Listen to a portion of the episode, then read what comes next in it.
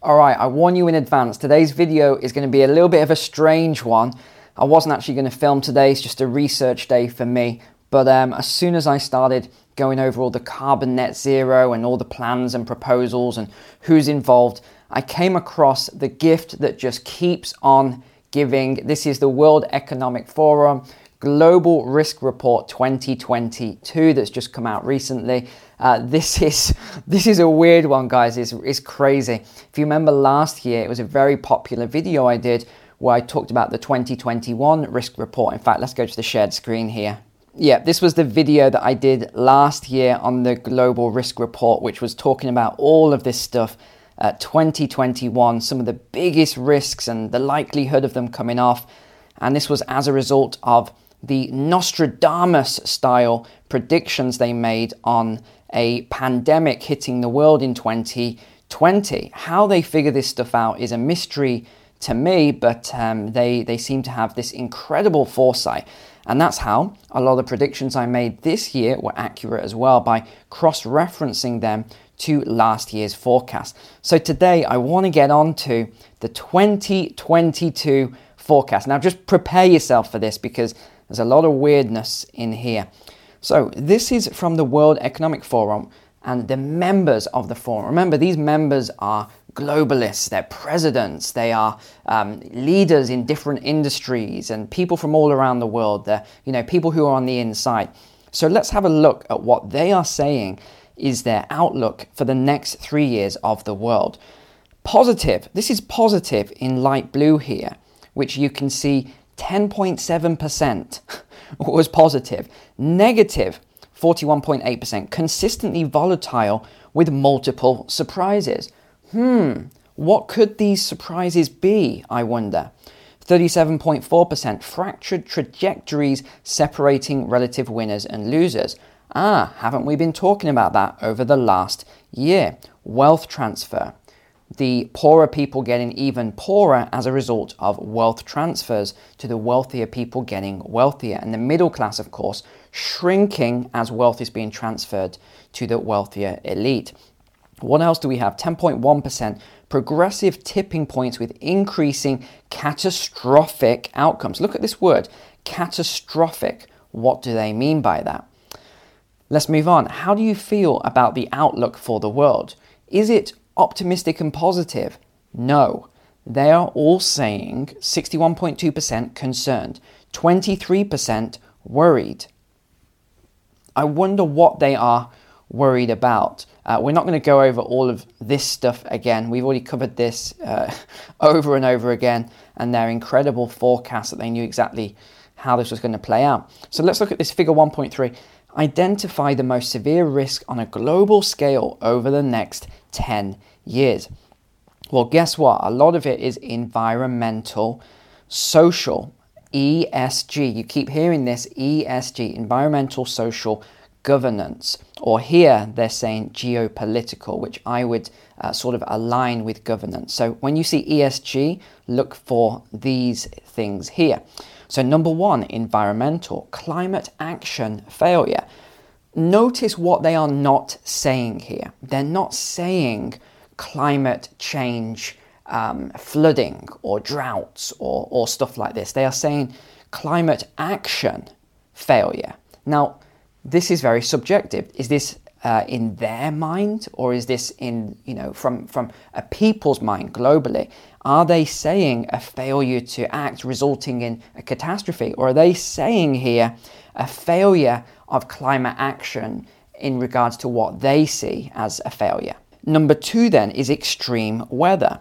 Well, yeah, of course we're going to keep seeing extreme weather because the climate is changing. Now, whether you believe the climate change narrative that's coming out by the mainstream media, or whether you believe that it's a complete hoax, or whether you believe we sort of sit somewhere in the middle, in that yes, the, the climate is changing. I mean, we know this. You only have to open your eyes to see that the climate is changing. It is a fact. But how it's changing is very contentious, and there's a lot of different reports on both sides of the fence as to what is causing this.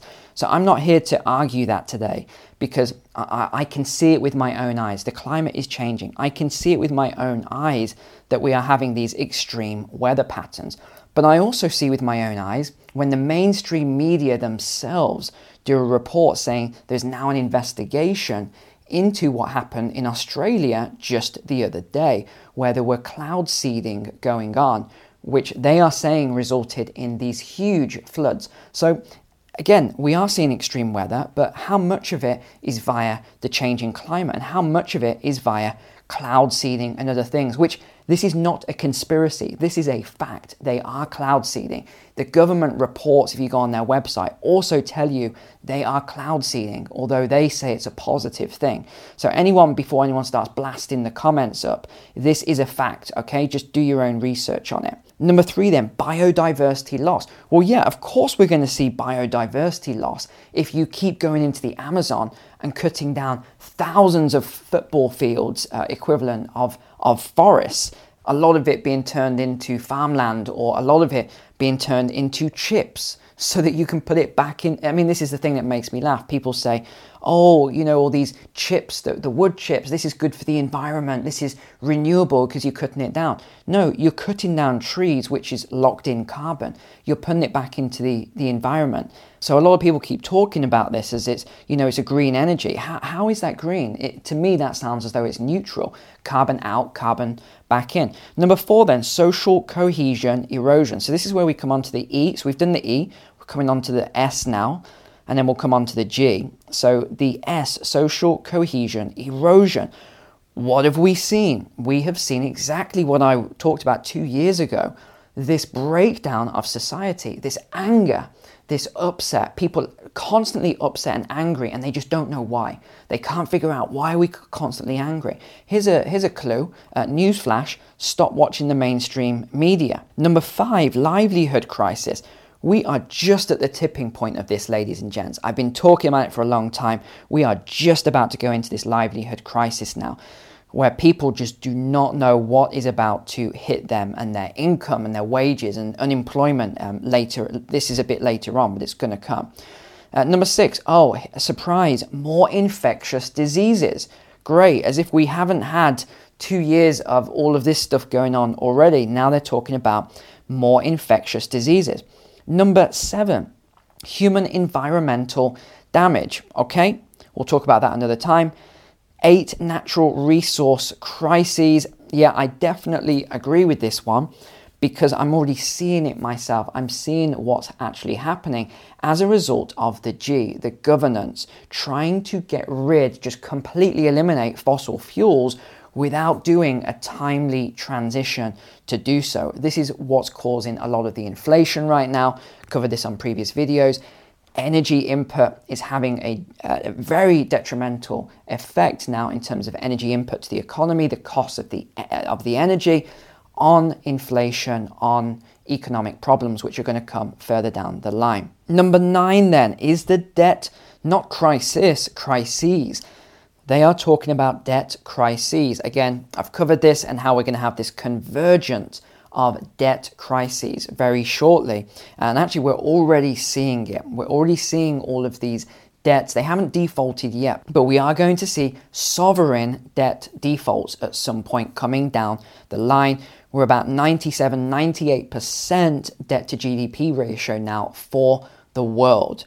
Now, you, you just think about that for a second the world is almost at 100% debt to GDP. And this is as we're going into a slowing of the global markets, of the slowing of the global gross domestic product output. So it's not going to be good. And then number 10 is our geo-economic confrontation. We're already seeing that at the moment with Russia, Ukraine, the West, uh, the EU. We're seeing it now. Iran's getting involved. We're seeing Venezuela and China, all these developing nations, and Kazakhstan, Turkmenistan, all these Stan countries. All everything is just converging now to have a geo-economic confrontation. Because what are wars fought over? It is resources. Uh, as much as the media like to make you think it is all about honor and integrity, and we have to do something. It's our duty. What's been happening then when you're seeing genocide in African nations or you're seeing dictators in other nations doing terrible things to their people? Uh, what about all of these? Why do we not get involved in any of these? It's usually because there's no resources involved.